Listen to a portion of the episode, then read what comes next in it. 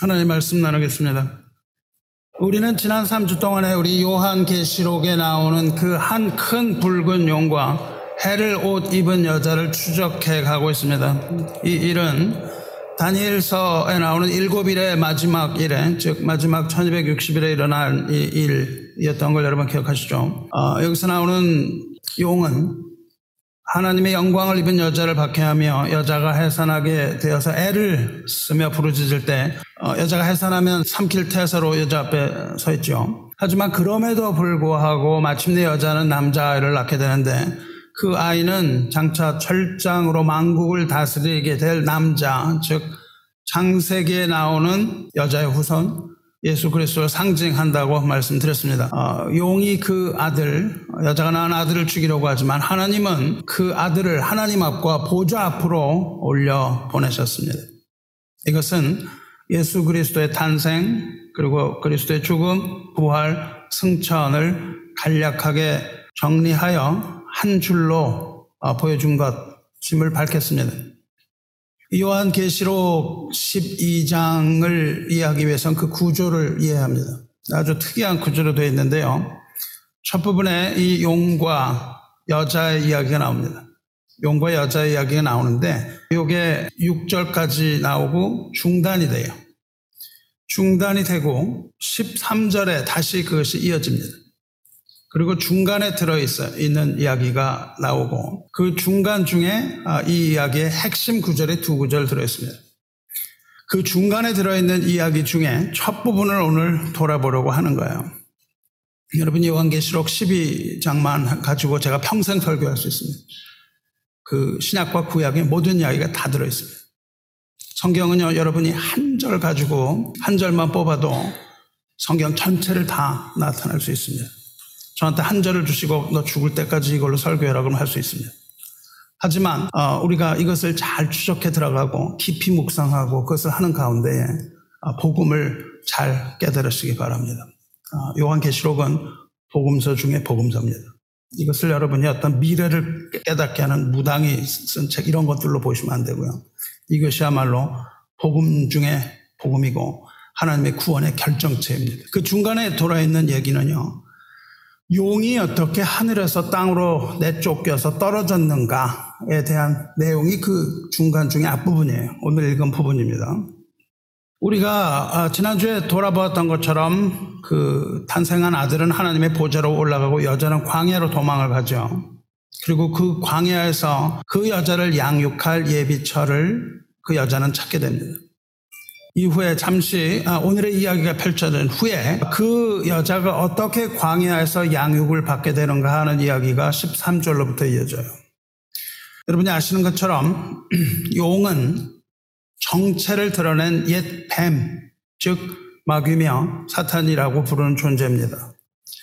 이 이야기를 제가 계속해 나가고 있는 이유는 저와 여러분, 하나님의 백성은 끊임없는 영적 전쟁의 소용돌이 속에 있으며 그리스도의 군사로서 또 교회 중에 남은 자로서 깨어서 영적인 전투를 해야 하는 그런 사명을 받은 자들이기 때문입니다. 여러분은 이 설교를 계속해 나가고 있는 저를 위해서 끊이지 않고 끊임없이 기도해 줘야 합니다. 왜냐하면 이 설교는 마귀의 정체를 드러내는 것이고 마귀의 실체를 파헤치는 일로서 이것은 마치 전방 최전선에서 선봉에 선 소대장과 같은 역할을 하고 있기 때문입니다. 어, 전방 소대장의 가장 중요한 것은 적에 대한 정보이며 맨 앞장서서 그것을 나가야 되기 때문에 스나이퍼들이 어, 총을 쏘아서 제일 가장 먼저 죽이는 것이 소대장입니다.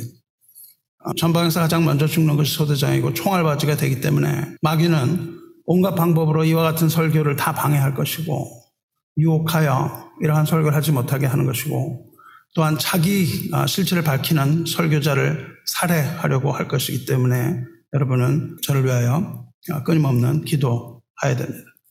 그리고 이런 것들이 선포될 때 여러분 마음 가운데 끊임없이 시험이 들 것이고 듣고 싶지 않은 마음도 많이 들 겁니다. 하지만 이것을 들어야 됩니다. 마귀가 누구인지 우리는 알아봐야 합니다. 마귀는 창세기에 등장하는 아담과 하와를 죄에 빠뜨린 교활한 뱀이죠. 그는 자신을 감추고 아담과 하와를 유혹한 장본인입니다. 뱀이 아담과 하와를 타락시킬 때 무력으로 공격한 것이 아닙니다. 무력으로 공격한 것이 아니라 씨를 심었습니다. 죄의 씨인 욕심과 교만을 부추겼습니다. 욕심과 교만을 살짝 건드리면 그렇게 인간이 타락했던 것입니다. 그는 아담을 죄에 빠뜨린 후에 하나님의 법정에 섭니다. 하나님의 법정에 서서 죄인을 고소하는 검사의 역할을 계속해 왔습니다.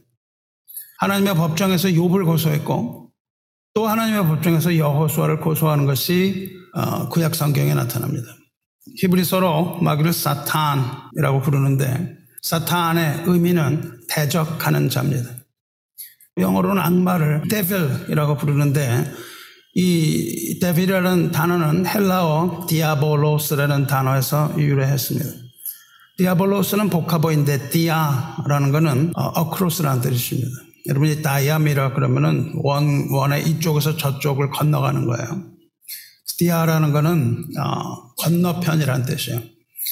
어, 볼로스는 발로라는 동사에 나는데 발로라는 건 던진다는 뜻입니다. 즉 디아발로스는 어, 뭔가를 던지는 걸 말이에요. Throw across를 말합니다. 이쪽에서 저쪽으로 던지는 자가 마귀예요. 무엇을 던질까요? 무엇을 던지냐면 고소장을 던집니다. 거짓 고소장을 던져요. 즉 거짓말을 해서 죄인을 고소하는 자가 바로 마귀입니다. 디아볼로스라는 단어는 참소하는 자, 중상, 모략하는 자를 말합니다. 주님께서는 마귀를 거짓말장이라고 부르셨고 거짓의 아비라고 부르셨어요. 거짓말의 근원입니다. 그리고는 살인자라고 부르셨습니다. 요한복음 8장 44절에 너희는 너희 아비 마귀에게서 났으니 너희 아비의 욕심대로 너희도 행하고자 하느니라. 그는 처음부터 살인한 자요. 진리가 그 속에 없으므로 진리에 서지 못하고 거짓을 말할 때마다 제 것으로 말하나니 이는 그가 거짓말장이요 거짓의 아비가 되었습니다. 또 마귀는 미혹하는 자라고 불리고 시험하는 자라고 불리기도 합니다. 이 세상의 신이라고 불리기도 하고 세상의 임금 혹은 공중 관세 잡은 자라고 불립니다. 마귀는 하나님을 대적하는 자요 거짓의 아비이며 성도를 미혹하여 죄의 사슬에 묶으려는 악마이며 잠깐 동안 공중의 관세를 장악하고 하나님의 백성을 핍박하는 자입니다.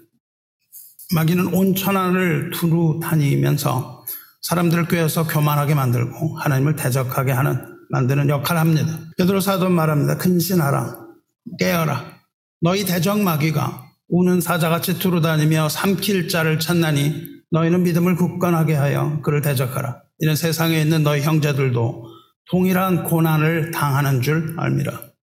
그는 우는 사자와 같이 온 천하를 두루 다니면서 삼킬 자를 찾아서 할 수만 있으면 삼키려고 합니다.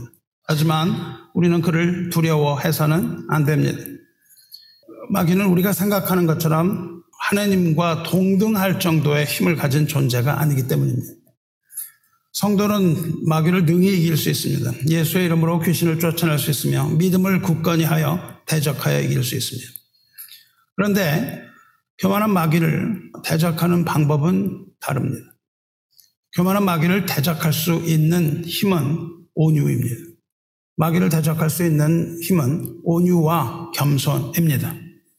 하나님은 교만한 자를 대적하시며 겸손한 자에게는 은혜를 주시기 때문에 마귀는 온유와 겸손으로 대적해야 합니다. 우리의 힘으로 혈기로 대적하면 패배합니다. 우리의 힘이나 혈기로 대적하는 것이 아니라 하나님께 먼저 복종하고 하나님의 전신 갑주를 입고 대적해야 한다고 성경이 가르칩니다. 믿음의 방패를 가지고 마귀의 불화살을 막으면서 성령의 검, 곧 하나님의 말씀과 성령 안에서 끊임없이 아, 드리는 기도, 그리고 그리스도의 이름으로 마귀를 이길 수 있다고 가르칩니다. 마귀는 본래 천사장으로서 교만하게 되어 하나님과 동등한 존재가 되려고 했습니다. 하지만 사탄, 마귀와 그의 추종자들은 하늘에서 쫓겨나서 타락한 천사로 전락합니다. 우리가 두 주 전에 읽은 4절, 요한계시록 12장 4절에 그 내용이 들어있죠. 용이 꼬리로 하늘의 별 3분의 1을 땅에 던진다고 기록되어 있습니다. 즉 배역한 천사, 하나님을 배, 배도한 천사 3분의 1이 땅으로 내몰리죠. 사절에서 그걸 한 줄 써놓고요. 그것에 대한 자세한 것을 오늘 읽은 7, 8, 9절에서 설명하고 있는 겁니다. 용이 어떻게 하늘의 별 3분의 1을 꼬리로 끌어다가 땅에 던졌는가? 왜 그렇게 되었는가가 7, 8, 9절에 나와 있어요. 하늘에 전쟁이 있으니 미가엘과 그의 사자들이 용과 더불어 싸울세. 용과 그의 사자들도 싸우나 하늘에 전쟁이 있으니 미가엘과 그의 사자들이 그 용과 어, 사자들로 싸운다. 이렇게 되어 있죠. 어, 하늘의 전쟁은 하나님의 천사장 미가엘과 그의 군대 그리고 마귀와 마귀의 추종 세력 사이의 전쟁이었습니다. 하지만 용은 미카엘의 군대에 이기지 못하고 하늘의 전쟁에서 패배하죠. 그리고 하늘에서 그의 처소를 잃어버리고 맙니다. 그래서 구절에 큰 용이 내쫓기니 예뱀 곧 마귀라고도 하고 사탄이라고도 하며 온 천하를 꿰는 자라. 그가 땅으로 내쫓기니 그의 사자들도 그와 함께 내쫓기니라. 이 하늘의 처소를 잃습니다. 마귀는 하늘의 처소를 잃어버린 이 사탄은 더 이상 하늘에 있지 못합니다. 그래서 땅으로 내쫓깁니다. 이것을 읽고 어떤 사람들은 아 사탄을 내 땅으로 내쫓고 사탄에게 승리하는 것은 미카엘이다 이렇게 주장을 하는데 아 그렇지 않습니다. 사탄을 땅으로 내쫓은 것은 미카엘이 아니고 예수 어린 양 예수입니다. 11절에서 그것을 이야기하고 있어요. 미카엘과 싸워서 땅으로 내쫓기는데 사탄을 하늘에서 내, 내, 쫓은 것은 11절에서 말하는 것처럼 어린 양 예수의 피입니다. 어린 양 예수의 피가 마귀를 하늘로부터 떨어뜨려요. 요한일서 3장 8절을 보면요. 죄를 짓는 자는 마귀에게 속하나니 마귀는 처음부터 범죄함이라. 하나님의 아들이 나타나신 것은 마귀를 멸하려 하십니다. 예수께서 이 땅에서 오신 것은 그 마귀가 하는 모든 일을 멸하게 하러 한 그 목적을 가지고 오신 거예요. 그러니까 예수께서 이 땅에 오신 것은 그 영적인 전투를 위해서 오셨다는 겁니다. 마귀를 무기력하게 만들고 어, 그 백성을 마귀의 사슬에서부터 구원하기 위하여 이 땅에 오신 거예요. 그것이 주된 목적입니다.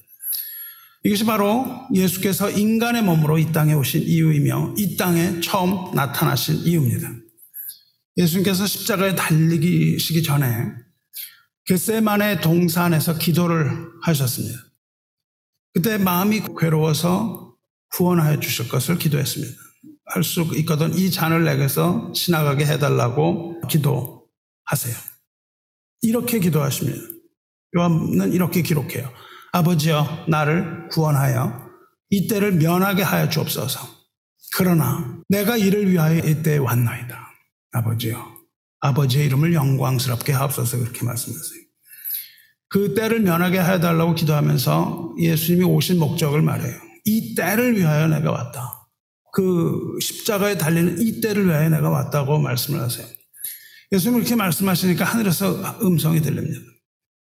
영광 받으시라고 기도를 하신, 하실 때 내가 이미 영광스럽게 하였고 또 다시 영광스럽게 하리라 말씀하세요. 예수님이 이 땅에 나타나신 것 자체가 하나님의 영광이었어요. 그, 그때 하나님의 영광이 나타났습니다. 근데 또 다시 영광스럽게 하겠다는 것은 이제 십자가에서의 영광을 말씀하세요. 그러니까 예수님의 탄생과 예수님의 죽음을 통하여 하나님께서 영광을 받으신다는 뜻입니다.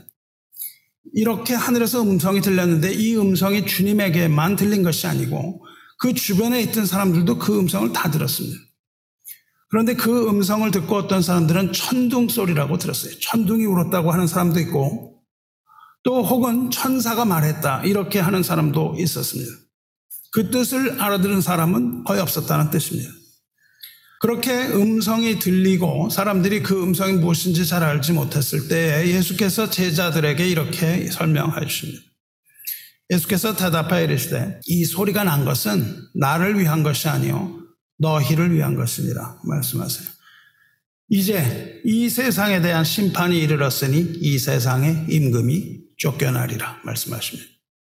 그 세상의 임금 사탄을 쫓겨나게 하신 것은 예수 그리스도의 십자가예요. 미카엘이 아니고 어, 예수 그리스도의 피입니다. 내가 땅에서 들리면 땅에서 들린다는 것은 십자가에 매달리신다는 뜻이죠. 내가 땅에서 들리면 모든 사람을 내게로 이끌겠노라 하시니 이렇게 말씀하시면 자기가 어떠한 죽음으로 죽을 것을 보이시미라. 다시 말하면 주님의 땅에서 들리심, 즉 주님이 땅과 하늘 사이에 달리실 때에 그것은 어, 인간의 모든 죄를 용서하시고 하늘과 땅을 잇는 그러한 가교의 역할을 하는 것이었죠. 그러나 그것은 인간의 죄를 어, 용서하심이지만 그것은 동시에 세상에 대한 심판이요. 세상 임금을 하늘로부터 쫓아내는 일이라고 말씀을 하고 계시는 겁니다. 그러니까 마귀를 하늘에서 땅으로 쫓아내는 그 관세는 어, 미가엘이 수행을 했으나 그러나 그것은 어린 양 예수의 죽음과 그의 피라는 겁니다. 또 누가복음을 보면요. 70인의 제자들을 파송을 하시는데 이 70인의 제자들이 복음을 전하고 돌아와서 아주 기쁩니다. 기뻐하면서 예수님께 말씀을 해요. 그 예수님의 이름으로 복음을 전하고 돌아와서 이렇게 얘기합니다. 기쁘면서 돌아와서 주의 이름이면 귀신들도 우리에게 항복하더이다. 이 기사에서요, 70인이 나가서 뭘 어떻게 전했다는 것은 한마디도 안 나옵니다. 한마디도 안 나오고 뭐라고만 얘기하면은 그 복음 전하는 게 너무 기뻤다는 거예요. 기쁨으로 나가서 복음을 전하고 돌아와서 한마디 딱 합니다. 주의 이름이면 귀신들도 우리에게 항복하더이다. 이렇게 보고했을 때 예수님께서 뭐라고 말씀하시냐면요. 사탄이 번개처럼 떨어지는 것을 내가 보았노라. 그렇게 말씀을 하세요. 이 복음을 전하고요. 예수 그리스도의 피를 전할 때 하늘로부터 사탄을 떨어뜨리는 그런 관세가 있다는 것을 말씀하고 계시는 거예요. 내가 너희에게 뱀과 전갈을 밟으며 원수의 모든 능력을 제할 권능을 주었으니 너희를 해칠 자가 결코 없으리라 말씀을 하시는 거예요. 그 예수의 이름으로 우리가 복음을 전하러 갔을 때에 어, 하늘에 있는 그 붉은 용을 떨어뜨리는 아, 그러한 권세가 있다는 겁니다. 이처럼 사탄이 하늘에서 떨어진 내막에는 어린 양의 피가 있는 거예요. 그리스도의 나타나심, 그리고 그리스도께서 이 세상에서 하신 일, 그리고 십자가에서의 죽음, 부활, 승천, 이 모든 것을 다 함축해서 요한계시록은 이야기하고 있습니다. 그러므로 이 세 구절을 보면 모든 복음서에 대해 다 설교할 수 있다고요, 제가. 모든 복음서가 다 연결이 되어 있는 거예요. 왜냐하면 이거는 말하자면은 그 concentrate, 엑기스에 해당하기 때문에 이것을 물에 풀면 모든 복음서가 다 풀어지고요.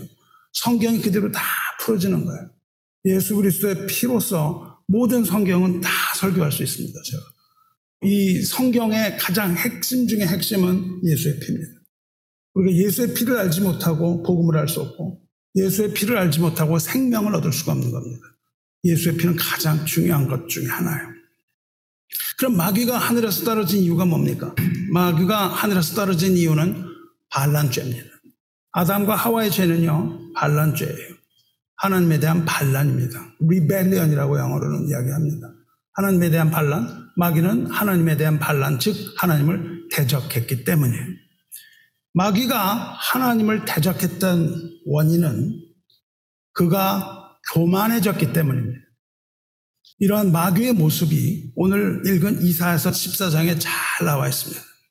그래서 오늘 이사에서 14장을 돌아보려고요. 이사에서 14장이 마귀에 관한 말이냐면 아닙니다. 이사에서 10장은 마귀에 관한 이야기는 아닙니다.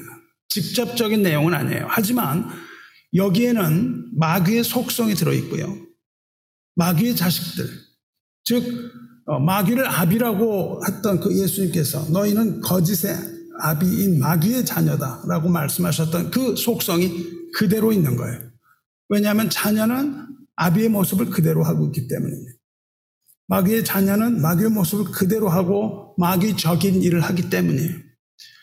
이 이사서 14장은 마귀의 속성 그리고 마귀에 대한 하나님의 계획이 잘 드러나 있는 곳입니다. 이 14장은요. 이사 14장은 바벨론 포로로 잡혀갔던 이스라엘의 회복에 관한 예언입니다.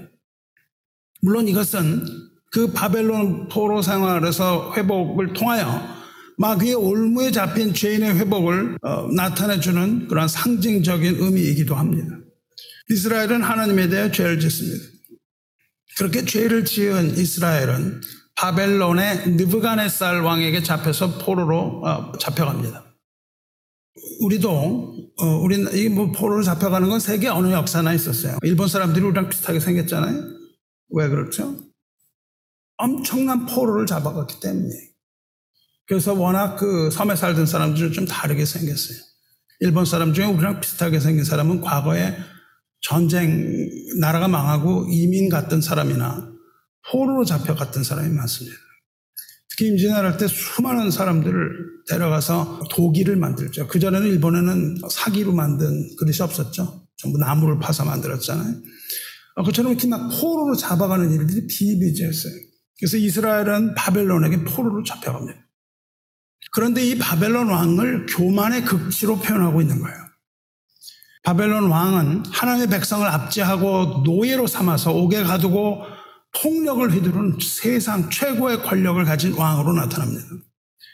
그런데 그 바벨론 왕의 압제하에서 고통받는 백성을 하나님께서 긍휼히 여기심으로 14장이 시작돼요. 불쌍히 여기시는 거예요. 그래서 다시 본토로 돌아오게 하리라 말씀을 하십니다. 본토 시온으로 돌아오게 하실 것을 선지자 이사야의 입을 통하여 예언하게 하시는 거예요. 그래서 백성을 슬픔으로부터 놓아주시고 곤고함으로부터 해방시켜 주시고 그 노역과 고역으로부터 풀어주시고 안식하게 하겠다. 안식하게 해주겠다는 약속의 말씀으로 시작이 돼요. 그렇게 약속을 하신 다음에요. 이런 노래를 부르라. 그렇게 말씀하세요. 이런 노래를 부르라.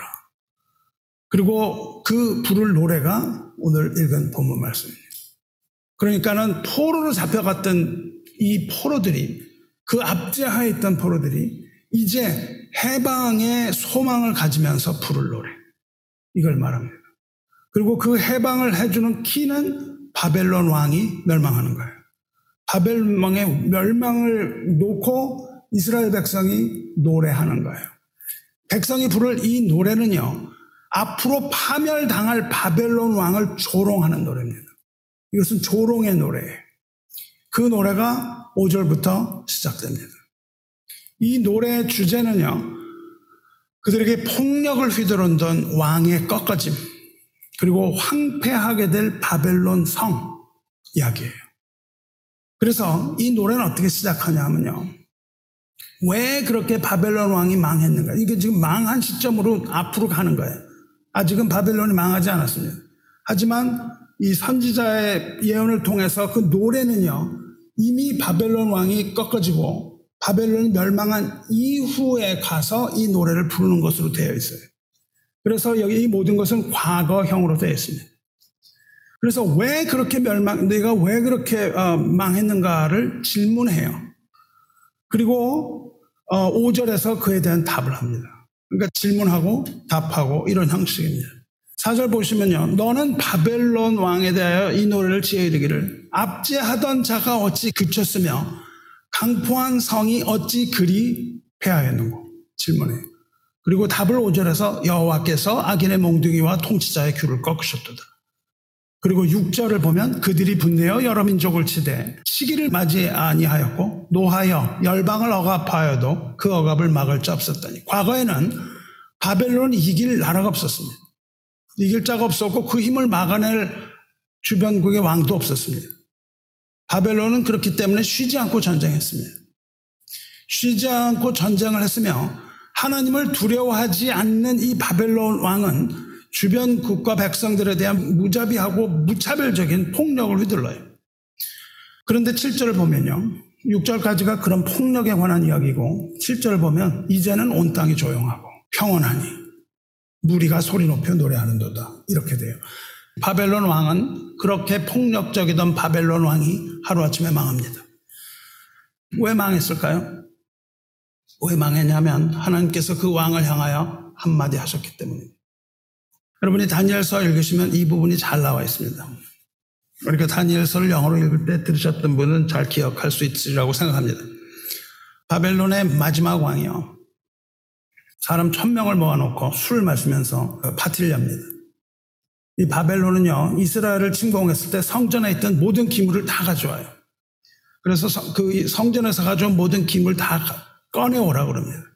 그래서 금, 은, 뭐 이런 보물로 만든 잔으로 수, 술을 마시면서 우상을 찬양합니다. 그때 손가락이 나타나죠. 손가락이 나타나서 석회복에 글씨를 쓰는 걸 봅니다. 그렇게 파티하고 있는데 손가락이 나타나서 글씨를 쓴다고요. 그러니까 파티를 즐기던 왕의 얼굴 빛이 변합니다. 그리고 넓적다리 마디가 녹듯했다. 그렇게 기록이 되어 있어요. 두려움에 떠합니다. 그래서 술객을 부르고 점쟁이를 불러서 그것을 해석하게 하지만 능히 해석하지 못하고 다니엘이 나가서 해석합니다. 이렇게 해석합니다. 다니엘 5장 25절에 이렇게 해석돼.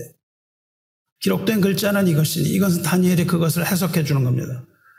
기록된 글자는 이것이니 곧 메네 메네 대겔 우르바신이라 이 글을 해석하건대 메네는 하나님이 이미 왕의 나라의 시대를 세워서 그것을 끝나게 하셨다 하며 대겔은 왕을 저울에 달아보니 부족함이 보였다 하며 하나님께서 왕을 저울에 달아서 심판해 보시니까 함량 미달입니다. 그래서 이제 너의 통치의 기간이 끝났다 하는 글을 쓰신 거예요. 그래서 그렇게 승승장구하고 어, 파티를 하던 그 왕에게 손가락이 나타나서 쓴 글, 메네 메네 대겔 우르바신 이 한마디로 바벨론은 폭삭망합니다. 그 글씨를 본 그날, 그날 방으로 왕은 죽임을 당하고 바벨론은 함락하고 바벨론 최후의 날이 되는 거예요. 하나님께서 한마디를 하신 것을 그것을 통하여서 바벨론이 멸망하고 이제 조용하게 되는 거예요. 이 사건을 이사에서 본문에서 오늘 예언하고 있는 겁니다. 그리고 이것대로 다니엘서에 이르면 이 말 그대로 이루어져요. 그래서 그것이 다니엘 시대의 실현이 됩니다. 제 아무리 강력한 세상 권력이라 하더라도 하나님께서 손가락으로 쓰신 한마디, 메네메네 대결 우르바신 하나님의 한마디면 그날 밤으로 끝나고 만다는 것을 보여줍니다. 그렇게 왕이 죽으니까 그 폭군이 죽으니까 온 땅은 조용해집니다. 온 땅이 조용해지고 평안하게 되어서 온 무리가 소리 높여 노래 부른다. 이렇게 예언되고 있습니다. 그 사실 그대로 이루어졌어요. 8절 보면요. 향나무와 레바논의 백향목도 너로 말미암아 기뻐하여 이르기를 내가 넘어져 있은즉 올라와서 우리를 베어버릴 수 없다 하는도다. 여기서 너는 바벨론의 왕입니다. 향나무와 레바논의 백향목이 기뻐하면서 말을 해요. 이것은 의인법이죠. 기뻐하면서 말을 끼는 게 네가 넘어져 있은즉 즉 내가 죽었기 때문에 이제 우리를 베어버리라고 배우라고 할 사람이 없다는 겁니다. 바벨론은요 전쟁을 위해서 벌목을 막 한 거죠. 좋은 뭐 품질의 향나무, 레바논 백향, 레바논 백향무 아주 좋은 나무죠. 이런 것들을 벌목해서 전쟁을 했다는 거예요. 근데 이제 바벨론 왕이 죽었기 때문에 더 이상 나무를 벌목해 오라는 명령이 없다는 겁니다. 그래서 향나무와 레바논 향목, 어, 그 백향목도 기뻐하고 있다. 이렇게 기록되어 있어요. 평화를 이야기합니다. 무게를 만들지 않는다는 거예요. 바벨론 왕은 죽었고 이제 그는 음부로 내려가는 장면이 나와요. 스올로 내려갑니다. 스올은요 바벨론 왕이 이제 우리 여기로 오는구나 라는 소식을 듣고 온 음부 지옥이 소동을 해요. 난리가 나는 거예요. 그러면서 오는, 오는 바벨론 왕을 맞아들입니다. 그런데 그 음부에는 세상의 모든 죽은 영들이 다 있다는 겁니다. 죽은 영들이 다 거기에 있고요. 또 거기에는 죽은 열방의 왕들의 멸, 망령들이 거기에 우글우글하게 있는 거예요. 이 세상에서 권력을 쥐고 있던 영웅들, 또 열방의 왕의 망령들이 다 거기 있어요. 이 바벨론 왕이 죽었을 때 이 땅에는 평안과 평화가 왔어요. 그런데 땅 밑에 음부에서는 소동이 일어납니다. 지옥에서는 소동이, 소동이 일어나는 거예요. 그 음부에 거주하는 영웅과 왕의 이 망령들은 바벨론 왕이 음부로 내려온다는 소식을 듣고 경악합니다. 그 망령들은 음부에 내려온 바벨론 왕을 향하여 이렇게 말합니다. 10절을 보면 너도 우리 같이 연약하게 되었느냐? 너도 우리 같이 연약하게 되었느냐? 제 아무리 바벨론 왕이라 할지라도 죽음을 이길 수는 없다는 겁니다. 그 강력한 왕이 죽음 앞에서 완전하게 무기력해졌다는 거예요. 죽음 앞에서 무기력하기 짝이 없게 된 이 바벨론 왕에게 너도 우리처럼 약한 존재로서 무에 떨어졌구나. 이렇게 조롱하는 거예요. 이 측은함과 조롱의 말을 합니다. 그리고 11절에서 말합니다. 내 영화가 수월에 떨어졌으며 내 비파 소리까지로다. 구더기가 내 아래에 깔림이며 지렁이가 너를 덮었도다. 바벨론 왕의 영광이 땅 아래로 떨어지고 그 파티에서 연주할 때 쓰던 비파 소리까지 음부로 같이 떨어지는 겁니다. 이 세상의 연락, 이 세상의 쾌락, 이런 모든 것들이 다 함께 떨어집니다. 바벨론 왕은 세상에서 화려한 무슨 비단 매트를 깔고 잠을 잤겠지만 이제 그는 무엇을 깔고 잡니까? 음부에서 그는 우글거리는 구더기를 깔고 자야 되는 신세가 되었고 꿈틀대는 지렁이를 덮고 자야 하는 신세가 되었다는 거예요. 이 살아있는 동안의 영광과 죽은 후의 비참함이 아주 극명하게 나타나는 겁니다. 그리고 이제 두 번째로 또 질문합니다. 왜 그렇게 떨어졌는지. 12절에 질문해요. 너 아침의 아들 계명성이여 어찌 그리 하늘에서 떨어졌으며 너 열국을 엎은 자여 어찌 그리 땅에 찍혔는고 질문합니다. 왜 떨어졌냐고요. 여기서 바벨론 왕을 아침의 아들 계명성이라고 불러요. 계명성은 새벽별을 말합니다. 새벽별 금성이 계명성이에요. 금성은 해가 돋기 전에 먼저 하늘로 떠오릅니다. 해가 돋기 전에 올라와요. 그래서 동트기 전에 금성이 어, 비치는 거예요.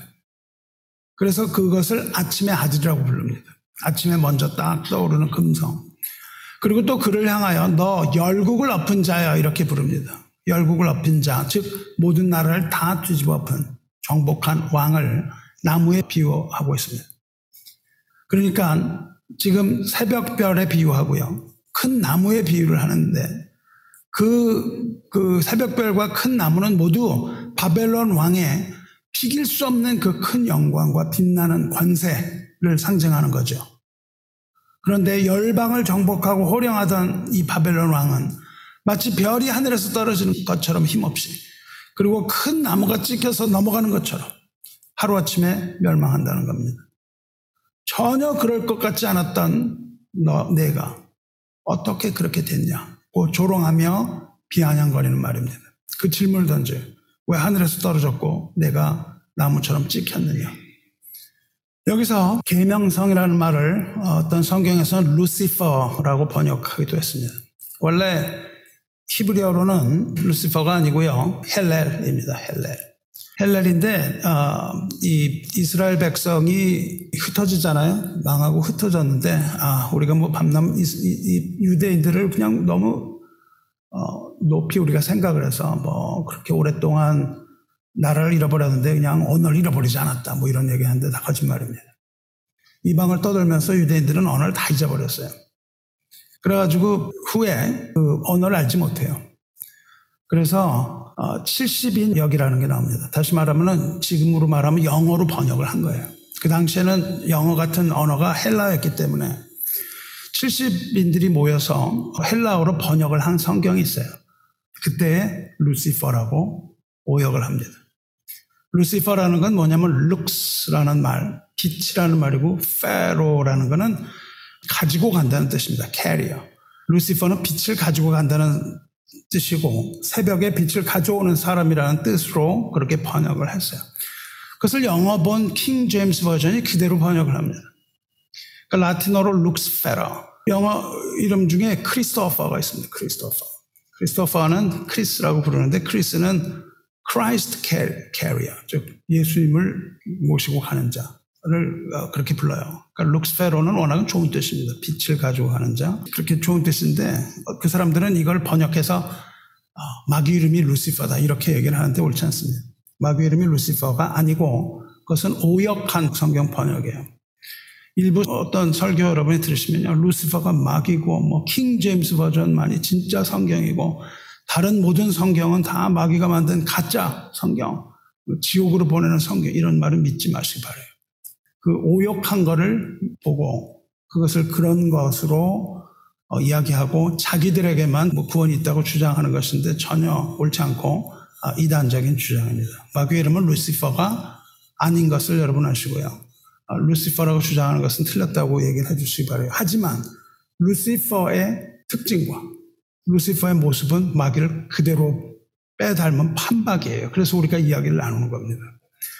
마귀의 아들은 바벨론의 왕으로 예표가 될 수 있고 그 모습을 그대로 말하고 하나님의 섭리가 그대로 나타납니다. 그러니까 비록 바벨론 왕이 마귀를 직접 뜻하는 건 아니지만 바벨론 왕은 마귀를 상징할 수 있고요. 마귀가 하늘에서 떨어지는 그 모티프와 비슷한 모습을 가지고 잘 드러내주고 있는 대목이기 때문에 우리가 이 부분을 주의 깊게 관찰하는 겁니다. 왜 별처럼 하늘에서 떨어졌고 왜 나무처럼 찢겼냐? 이렇게 질문을 한 대답이 그 다음 13절에 나온다고요. 내가 내 마음에 이르기를 내가 하늘에 올라 하나님의 무별 위에 내 자리를 높이리라. 내가 북극 지폐에 산 위에 앉으리라 가장 높은 구름에 올라가 지극히 높은 이와 같으리라 하는도다.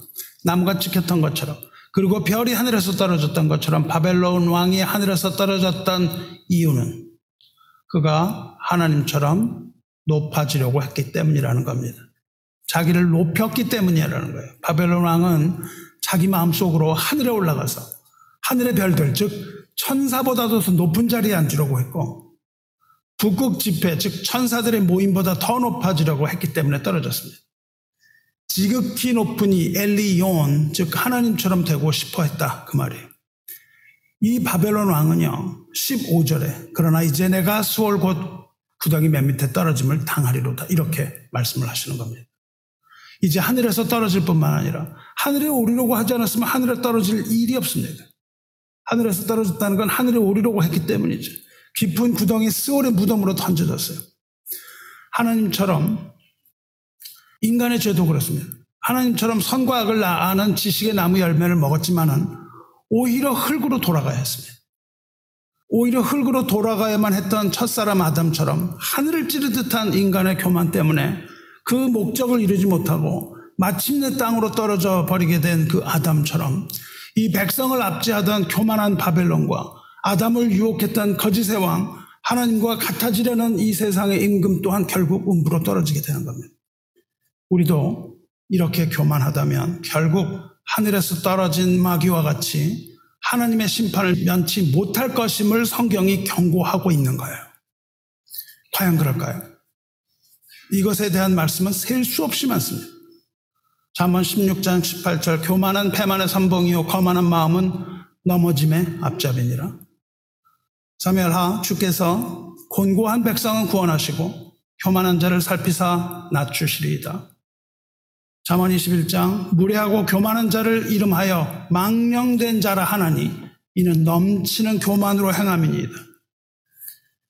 시편 101편 자기 이웃을 은근히 헐뜯는 자를 내가 멸할 것이요. 은근히 헐뜯는 자를 내가 멸할 것이요. 눈이 높고 마음이 교만한 자를 내가 용납하지 아니리라. 잠언 16장 5절 무릇 마음이 교만한 자를 여호와께서 미워하시나니 피차 손을 잡을지라도 벌을 면하지 못하리라. 피차 손을 잡지요. 마귀가 천사의 3분의 1을 연합했으나 그러나 벌을 면하지 못합니다. 이만하면 충분하지 않습니까? 얼마나 더 해야 됩니까? 이것은 끊임없이 우리가 성경에서 찾을 수 있는 거예요. 그러므로 마귀와 영적 전쟁에서 승리하는 방법은 칼을 들고 나가는 것이 아니라 마음속에 교만을 죽이는 일입니다. 아까 그것을 온유라고 설명을 드렸어요. 온유만이 교만한 마귀를 이깁니다. 야고보서 4장 6절에 그러나 더욱 큰 은혜를 주시나니 그러므로 일렀을 때 하나님이 교만한 자를 물리치시고 겸손한 자에게 은혜를 주신다 하였느니라. 교만한 자라는 것은 하나님을 떠난 자입니다. 하나님을 등지고 자신을 드러내는 자예요. 우리가 가진 죄 중에 가장 용서받지 못할 죄를 교만의 죄라고 말씀하셨어요. 죄 중에 최고의 죄가 교만입니다. 하나님을 의지하지 않고 자신만을 인정하고 스스로 자기를 높이며 하나님을 두려워하지 않는 자를 교만한 자라고 부릅니다. 교만한 자는 하나님을 아, 등지고 사는 자입니다. 반대로 겸손한 자는 하나님 앞에서 자기를 부인하는 자예요. 창조주 하나님을 의지하며 그의 모든 계명에 순종하기 힘쓰는 자입니다. 이것이 어, 온유한 자예요. 야고보 사도는 또 이렇게 말합니다. 그런즉 너희는 하나님께 복종할지어다. 마귀를 대적하라 그리하면 너희를 피하리라 말씀을 하세요. 그런 즉 즉 하나님께서 교만한 자를 대적하고 겸손한 자에게 은혜를 주신다고 했으니 그러므로 교만을 버리고 겸손한 마음으로 하나님께 복종하라. 그렇게 말씀을 하시는 겁니다. 하나님께서는 교만한 자를 물리치실 것이므로 우리는 하나님의 계명을 거역하는 교만한 자가 아니라 자기 의를 죽이고 하나님의 의로우신 계명, 사랑의 계명에 복종해야 한다는 말씀하고 계시는 거예요. 하나님의 계명은 우리 선택사항이 아닙니다. 여기서 복종해야 합니다. 사람들은 이걸 듣고 굉장히 기분 나빠합니다. 아니 무슨 우리가 복종을 해요? 아, 하나님 말씀에 우리가 순종하는 거지. 복종이라뇨. 아무 생각 없이 복종하는 겁니까? 우리가 순종을 해야죠. 이렇게 말하는데 틀렸습니다. 복종이라는 단어는요, 헬라어의 후포타소라는 단어인데 복합어입니다. 이거는 뭐냐면 후포라는 건 아래라는 뜻이에요. 언더. 타소라는 건 질서를 지킨다는 뜻입니다. 법을 지킨다는 뜻이에요. 즉 복종이라는 것은 그 아래서 법을 지키는 걸 말합니다. 즉 하나님께 복종한다는 말은요. 자신을 하나님 아래 둔다는 뜻이고 그 앞에 무릎을 꿇는다는 뜻이고 자신의 의지를 굽힌다는 뜻입니다. 내가 옳은 걸 하는 게 순종이 아니에요. 옳은 걸 따르는 거는 그건 순종이 아닙니다. 내가 생각하기에 괜찮은 거 이거는 그냥 설득 당한 겁니다. 그게 아니에요. 여러분 설교가 설득입니까? 여러분 설득하려고 하나요? 이게 좋은 거니까 이걸 하시라고? 전혀 아닙니다. 그게 아닙니다. 설교는 설득이 아니라 선포입니다. 저는 여기서 그냥 하나님 말씀을 선포할 뿐이에요. 그걸 제가 하느냐 묻지 마세요. 못합니다. 못하지만 선포해야 합니다. 하나님의 말씀이므로 선포하는 거예요. 그 복종이라는 것은 자신의 의지를 굽히는 거예요. 내 옳은 생각을 다 버리는 겁니다. 그게 복종입니다. 그래서 복종은 순종이 아니고 하나님 말씀은 설득이 아니고 선포입니다. 하나님의 말씀은요 우리에게 주시는 계명이에요. 생각해 보고 동의되면 따라하는 게 복종이 아니라고요. 생각하지 않고 따르는 것이 복종입니다. 순종이 아니라 복종이라는 번역이 훨씬 더 잘한 번역이에요. 참된 의미의 단어입니다. 그러면 복종이라는 건 무슨 뜻입니까? 어떻게 복종을 할 수 있어요? 복종이라는 것은 꼭 하나님을 신뢰한다는 뜻입니다. 내 생각이 틀릴지라도 하나님을 신뢰하는 거예요. 여러분이 제가 하는 거 틀려 보이는 거 많을 겁니다. 뭐 굉장히 틀린 게 많겠죠, 실제로. 그러나 신뢰한다면 그냥 따라갈 수 있습니다. 그것을. 신뢰하지 않으면 옳고 그른 것을 따지게 되겠죠. 왜 그렇게 하는가? 뭐 이게 이게 옳지 않습니까? 이걸 계속하지 않겠어요? 그러나 신뢰한다면 그 사람을 따라갈 수 있는 겁니다. 우리가 하나님을 신뢰한다면 하나님 말씀에 복종하는 거예요. 다시 말해서 복종이라는 것은 하나님을 믿는다는 뜻입니다. 비록 우리 하나님이 우리에게 사망의 음침한 곳 광야로 가라 말씀을 하셔도 그 광야를 지나서 가나안 땅 천국으로 인도하실 것을 믿고 그 말씀을 의지하여 광야에 첫발을 디디는 것 이것이 복종입니다. 이것이 복종이고 이것이 하나님에 대한 믿음이에요. 믿음이 없이는 복종할 수 없습니다. 복종은 다툼을 극복하는 비결이에요. 우리가 하나님께 복종할 때 하나님과의 갈등이 종식됩니다. 하나님과의 화평을 이루게 되는 거예요. 그리고 선하신 하나님께서는 언제나 선한 것을 명령하십니다. 그리고 선한 것을 예비하십니다. 그러므로 우리는 신실하신 하나님을 믿고 우리의 생각을 내세우는 것이 아니라 자기를 부인하고 무슨 명령을 내리시더라도 그것에 복종해야 합니다. 영어로 복종을 submit라고도 하고 yield라고도 해요.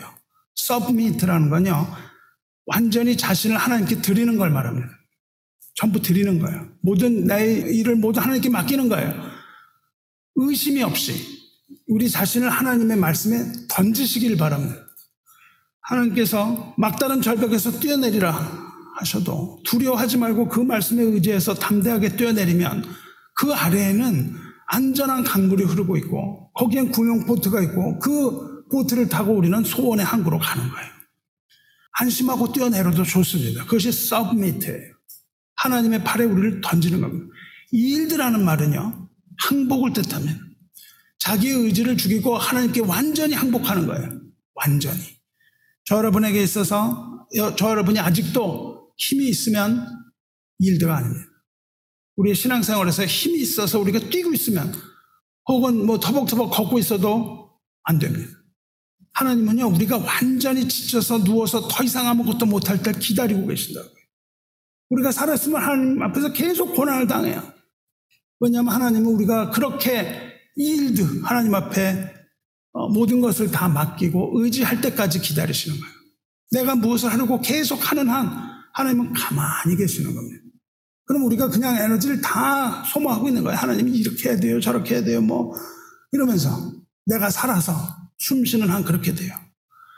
우리가 지쳐서 지치고 지쳐서 누워서 더 이상 아무것도 하지 못하고 오직 하나님만을 바라볼 때, 더 이상 자기 자신을 의지하지 못하고 하나님께 항복할 때, 그때 하나님은 우리의 모든 문제를 다 해결하시고, 해결하시되 한순간에 해결하시고, 우리를 높이시는 겁니다. 아직도 하나님의 의를 죽이는 자기의가 우리에게 살아서 숨쉬고 있습니까? 그것이 바로 교만이고 하나님을 대적하는 일입니다. 내가 옳다고 생각하는 것, 하나님을 떠나서 내 스스로 옳다고 생각하는 것, 그것이 자기의고 그것이 하나님을 대적하는 일이라고요. 여러분, 우리는 형제와의 불화를 잠식시켜야 합니다. 형제에 대한 우월의식을 버려야 됩니다. 형제에게 허물이 있으면 알고도 여러분이 모른 채 하는 관용이 있어야 돼요. 잘못이 있는데 그걸 이거 왜 이렇게 잘못했어? 이렇게 얘기하면 안 됩니다. 알고도 모른 척 해주는 것, 이것이 관용이고 하나님 앞에서 겸손이 됩니다. 형제를 깎아내리고 폄하하는 것, 그것은 자신을 깎아내리는 거예요. 하나님 앞에서 자신을 깎아내리는 겁니다. 형제를 높이고 형제를 사랑하면 그것은 하나님 앞에서 자신을 높이는 겁니다. 인생의 짐을 짓고 우리가 힘겨운 삶을 살지 않습니까? 스스로 높아지려고 하는 것 때문에 인생의 짐이 되는 거예요. 여러분이 높은 계단 자꾸 오르려고 해서 인생의 짐이 되는 거예요. 인생의 짐을 벗고 우리 마음의 휴식을 얻어야 합니다. 안식의 힘을 믿어야 돼요. 우리는. 끊임없이 노력하지 말고 안식의 힘을 믿어야 돼요. 하나님 앞에서 안식이 모든 걸 회복시키십니다. 수고하고 무거운 짐은 주님께 나아가 내려놓아야 됩니다. 그러기 위해서 우리가 겸손해져야 되는 거예요. 이렇게 말씀하신다고요. 수고하고 무거운 짐진 자들아 다 내게로 오라. 내가 너희를 쉬게 하리라. 나는 마음이 온유하고 겸손하니. 나의 멍에를 메고 내게 배우라. 그리하면 너희 마음이 쉼을 얻으리니. 이는 내 멍에는 쉽고 내 짐은 가벼움이라 하시니라. 요걸 읽지 않고요. 앞에서 딱 뗀다고요. 수고하고 무거운 짐진 자들아 다 내게로 오라. 내가 너희를 쉬게 하리라. 예, 저는 그냥 그대로 주님 앞에 나갑니다. 난 하나도 변하지 않았어요. 그냥 예수 이름만 불러요. 이거는 쉼을 얻을 수 없어요. 성경을 다 읽으셔야 돼요. 뭐라고 말씀하세요? 나는 마음이 온유하고 겸손하니 나의 멍에를 메고 내게 배우라 그리하면 그렇게 말씀하시잖아요. 그러니까 우리가 쉼을 얻을 수 있는 건 뭐예요? 마음이 온유하고 겸손할 때. 그때 우리는 예수님 앞에서 나가서 마음이 쉼을 얻을 수 있다 그 말입니다. 하나님 앞에서 겸손함이라는 것은 철저하게 낮은 자가 되는 것이고 하나님의 계명에 순종하는 겁니다.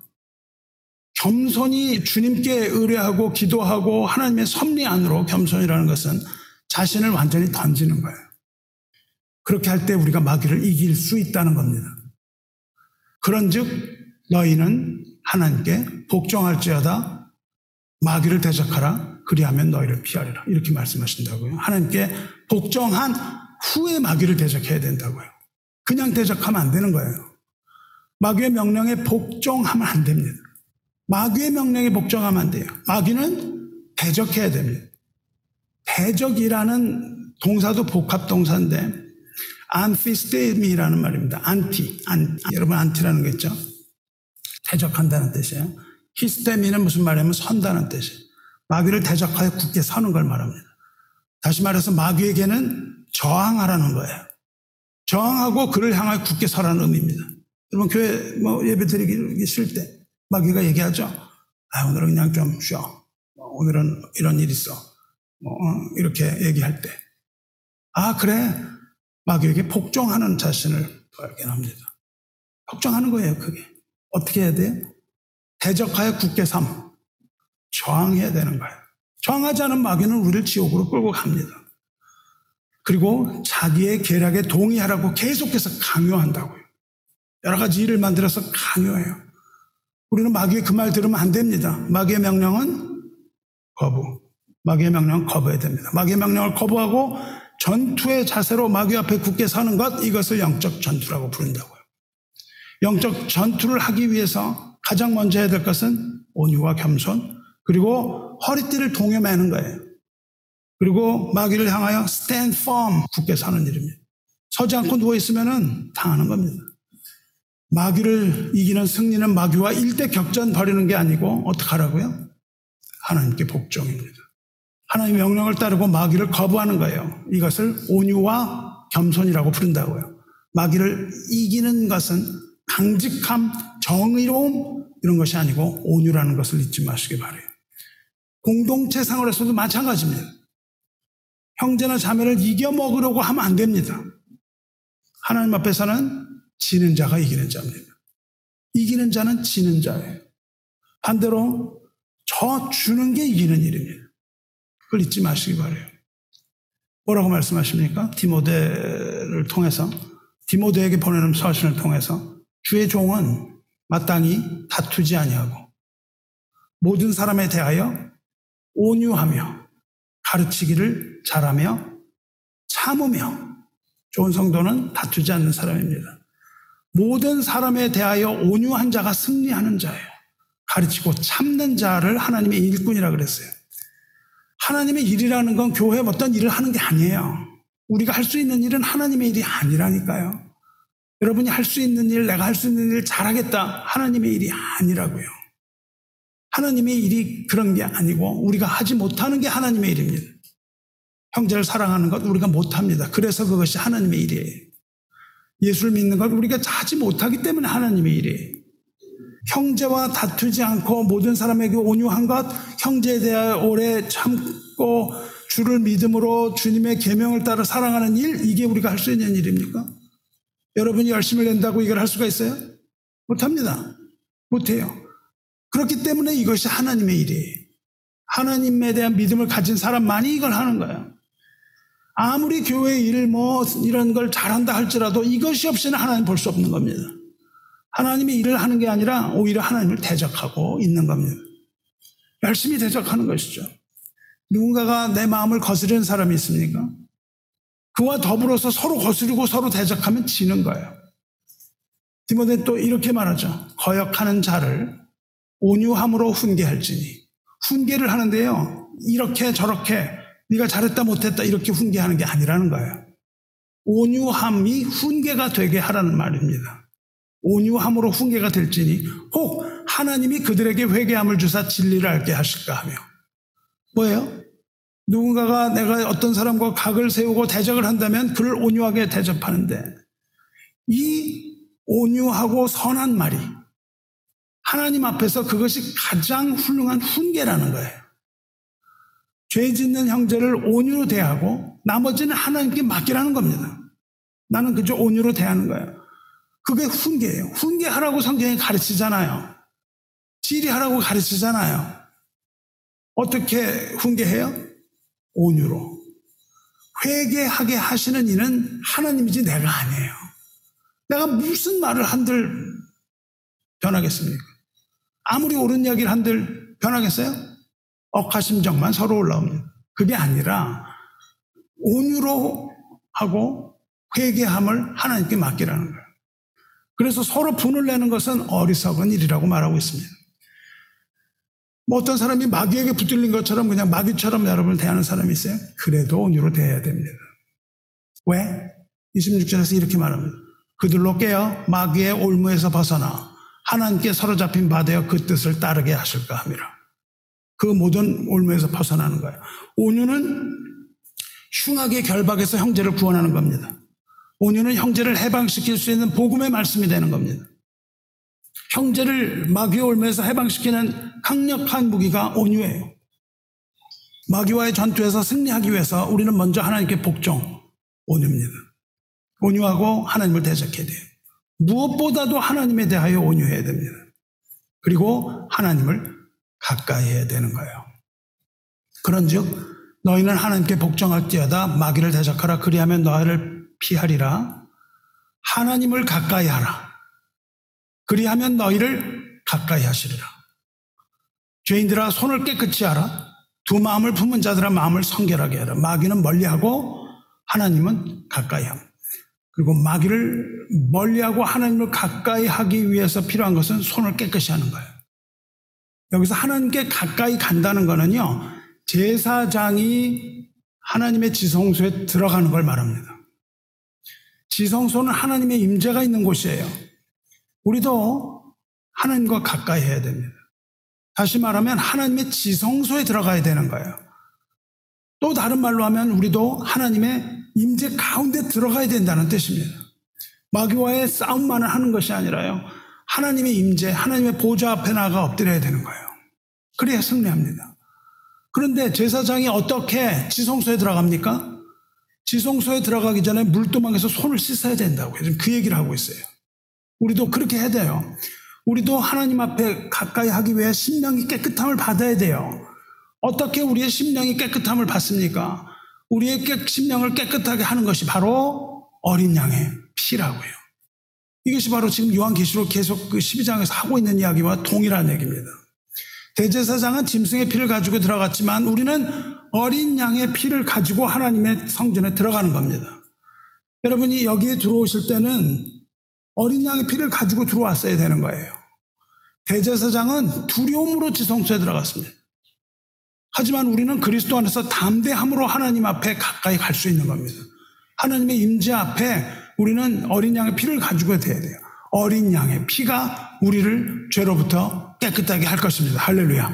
그리고 뭐라고 그러죠? 야고보서 사도가 그 얘기에 이어서 두 마음을 품은 자들아 마음을 성결하게 하라.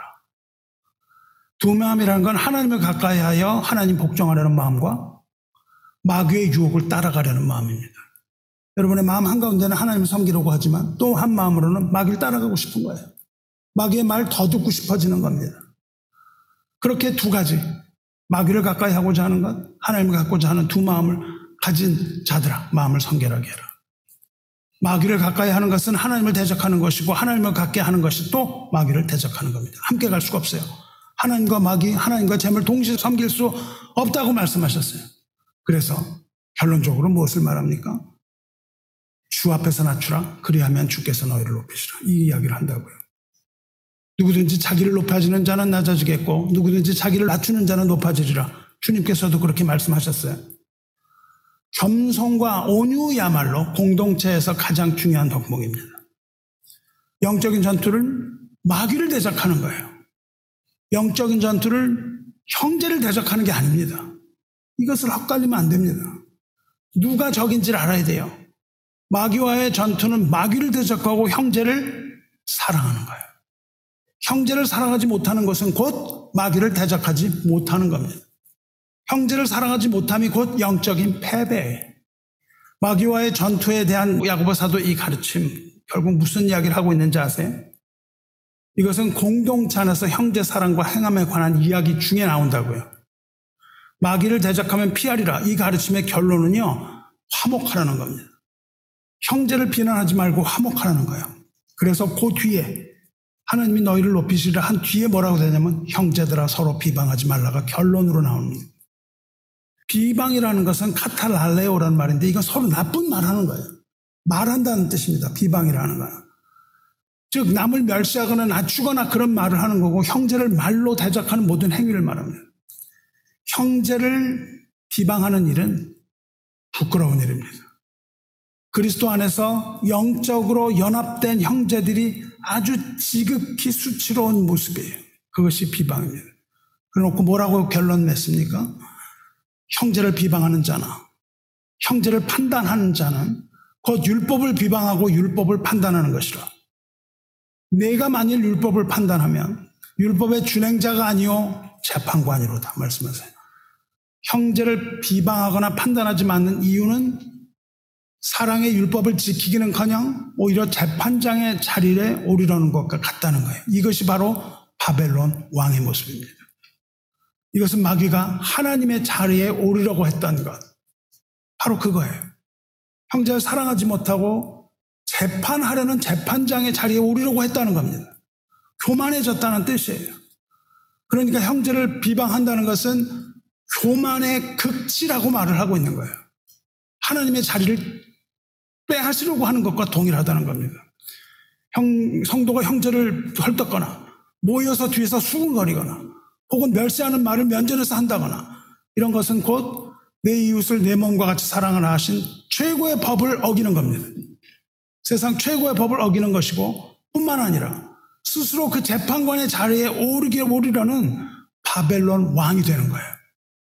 그러므로 형제를 비방하는 자는 스스로 교만해지는 자는 바벨론 왕이 하늘에서 떨어지고 별이 떨어지는 것처럼 떨어지고 나무가 찍힌 것처럼 찍혔던 것처럼 심판을 면치 못하리라 말씀하고 계시는 거예요. 입법자와 재판관은 오직 한 분이시니 능히 구원하기도 하시며 멸하기도 하시니라. 너는 누구이길래 이웃을 판단하느냐 말씀을 하고 계시다고요. 너는 누구이길래. 하나님의 심판대에서 Who are you? 이렇게 물으시는 겁니다. 너는 누구냐? 이제 이사야로 돌아갑니다. 바벨론 왕은 죽었어요. 음부로 내려갔을 때 망령들의 조소와 조롱을 듣습니다. 그러나 이제 다시 땅으로 올라와요. 이 땅에 이제 전쟁터로 다시 올라옵니다. 그래서 죽은 왕의 시체를 보면서 사람들이 말해요. 16절입니다. 너를 보는 이가 주목하여 너를 자세히 살펴보며 말하기를 이 사람이 땅을 진동시키며 열국을 놀라게 하며 세계를 황무하게 하며 성읍을 파괴하며 그에게 사로잡힌 자들을 집으로 놓아 보내지 아니하던 자가 아니냐 하리로다. 바벨론 시체는요 매장당하지 못합니다. 무덤에 들어가지 못해요. 지나가던 사람들이 그래서 다 관찰할 수 있었습니다.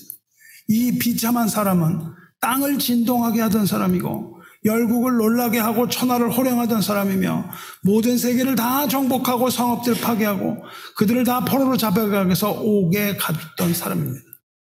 그런데 18절에 열방의 모든 왕들은 모두 각각 자기 집에서 영광 중에 작은만은 오직 너는 자기 무덤에서나 쫓겼으니 가증한 나무가지 같고 칼에 찔려 돌구덩이에 떨어진 죽음들에 둘러싸였으니 밟힌 시체와 같도다. 내가 내 땅을 망하게 하였고 내 백성을 죽였으므로 그들과 함께 안장되지 못하나니 악을 행하는 자들의 후손은 영원히 이름이 불려지지 아니하리로다 할지니 이 다른 나라 왕들은요 모두 자기 무덤에서 편히 잠을 잘 수 있다는 겁니다. Rest in peace 죽은 후에 자기 무덤에 들어가는데 이 바벨론 왕은 무덤에 눕지도 못하고 잘려진 나뭇가지 돼서 그 무덤에서 먼 곳에 사람들의 발에 어, 짓밟히게 됐고 또 거기서 전쟁터에서 죽은 많은 시체들 사이에 쌓이게 되었다는 거예요. 이것이 교만한 자의 최후이며 사탄의 최후인 거예요. 옛뱀, 곧 마귀라고도 하고 사탄이라고도 하고 천하를 꿰던 그 어, 붉은 용. 교만해서 하나님의 자리에 앉으려고 했던 그 용은 하늘의 전쟁에서 패하고 또 바벨론 왕 이 아침의 아들 계명성이 하늘에서 떨어진 것처럼 땅에서는 쫓겼고 마침내 무제경에 떠내려져서 불못으로 들어가는 겁니다. 뿐만 아니라 그를 추정하던 모든 세력, 스스로 교만해진 자들, 이 이들 모두가 두 번째 죽음 후에 불못으로 들어간다고 말씀하세요. 하나님을 가까이 하고 인내해서 승리하는 자는 하나님의 백성이 될 것이지만 교만해서 마귀를 쫓아가는 자, 마귀의 교만함을 배우고 따라가는 자, 하나님을 멀리한 자는 죄 죄를 용서받지 못하고 최후 심판을 받을 것입니다. 요한계시록 21장에서 이기는 자는 이것들을 상속으로 받으리라. 나는 그의 하나님이 되고 그는 내 아들이 되리라. 그러나 두려워하는 자들과 믿지 아니하는 자들과 흉악한 자들과 살인자들과 음행하는 자들과 점술자들과 우상숭배자들과 거짓말하는 모든 자들은 불과 유황으로 타는 못에 던져지리니 이것이 둘째 사망이라. 분명하게 경고합니다. 말씀하겠습니다. 주의 사랑하는 성도 여러분. 우리는 교만한 바벨론 왕과 하늘에서 쫓겨난 붉은 용 사탄의 결말을 보았습니다. 바벨론 왕이 떨어진 이유는 분을 내서 여러 민족을 쳤기 때문입니다. 교만한 자도 역시 분을 내며 여러 형제를 비방하는 자입니다. 바벨론 왕은 교만해져서 스스로를 높이되 하늘 높은 줄 모르고 천사들보다도 그리고 하나님보다도 높아지길 원했습니다. 그 결과 하늘에서 쫓겨났었고 떨어졌습니다.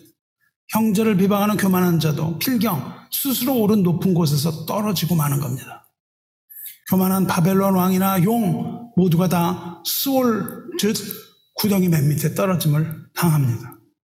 마찬가지로 하나님 앞에 온유하지 못한 사람 역시 하나님의 심판대 앞에 설 때 하나님의 심판을 이기지 못합니다. 로마서 14장 10절에 내가 어찌하여 내 형제를 비판하느냐 어찌하여 내 형제를 업신여기느냐 우리가 다 하나님의 심판대 앞에 서리라. 그런즉 우리가 다시는 서로 비판하지 말고 도리어 부딪힐 것이나 거칠 것을 형제 앞에 두지 않도록 주의하라. 주 예수 그리스도 안에서 어린 양의 피를 믿는 믿음을 가지고 각각 자기를 부인하고 자기 십자가를 지고 주를 따라가서 골고다 언덕에 오르시길 바랍니다. 어린 양의 피 안에서 우리가 모든 죄를 다 용서받았으므로 우리도 형제의 죄를 죄와 허물을 용서함이 마땅합니다. 항상 겸손과 온으로 형제 자매를 대해서 그 안에서 온전한 기쁨 나누시게 되기를 어린 양 예수 그리스도의 이름으로 축원합니다. 기도하겠습니다. 자비로우시며 은혜로우신 하나님 아버지, 하늘의 전쟁을 볼 수 있는 영적인 해안을 우리에게 허락해 주심 감사합니다. 하나님의 은혜로 우리에게 계시의 영을 주셔서 계시의 말씀을 믿음으로 받게 하시니 감사합니다. 성령께서 교회에게 하신 말씀 들을 수 있는 귀를 허락하셔서 우리로 하여금 듣고 복종하게 하여 주시옵소서. 우리 심령을 어린 양 예수 그리스도의 보혈로 깨끗하게 씻어 주시고 샘물과 같이 솟아나는 피로써 정결하게 하여 주셔서 하나님을 가까이 하며 마귀를 멀리하고 대적하게 하여 주시옵소서. 교만한 멸망의 선봉이며 교만한 자는 하나님 대적하시고 겸손한 자에게 은혜를 베푼다 하셨사오니 이제라도 우리가 하나님 앞에 회개하여 형제를 사랑하고 하나님을 사랑하는 최고의 법을 지킴으로 그리스도 안에서 담대하게 하나님 앞에 나갈 수 있게 하여 주시옵소서. 마귀와 하나님을 겸하여 섬길 수 없사오니 주님의 은혜를 따라 살되 평화의 복음을 따라 하나님과 화평을 누리는 가운데 형제와 화평도 누림으로 마지막 시대를 살아가는 거룩한 성도로서 부끄러움 당하지 않게 하여 주시고 하나님의 심판대 앞에 섰을 때에도 어린 양의 보혈을 자하여 담대히 서게 하시며 거기에서도 부끄럼 당하지 않게 하여 주시옵소서. 오늘 살아가는 좌표를 우리들에게 찍어 주셔서 감사합니다. 우리 중에 하나도 여기서 이탈하지 아니하고 오직 하나님의 은혜로 성령의 인도를 받는 하나님의 자녀로서 주님을 따라 십자가 길 걷게 하여 주시옵소서. 우리 주 예수 그리스도의 거룩한 이름으로 기도드리옵나이다. 아멘.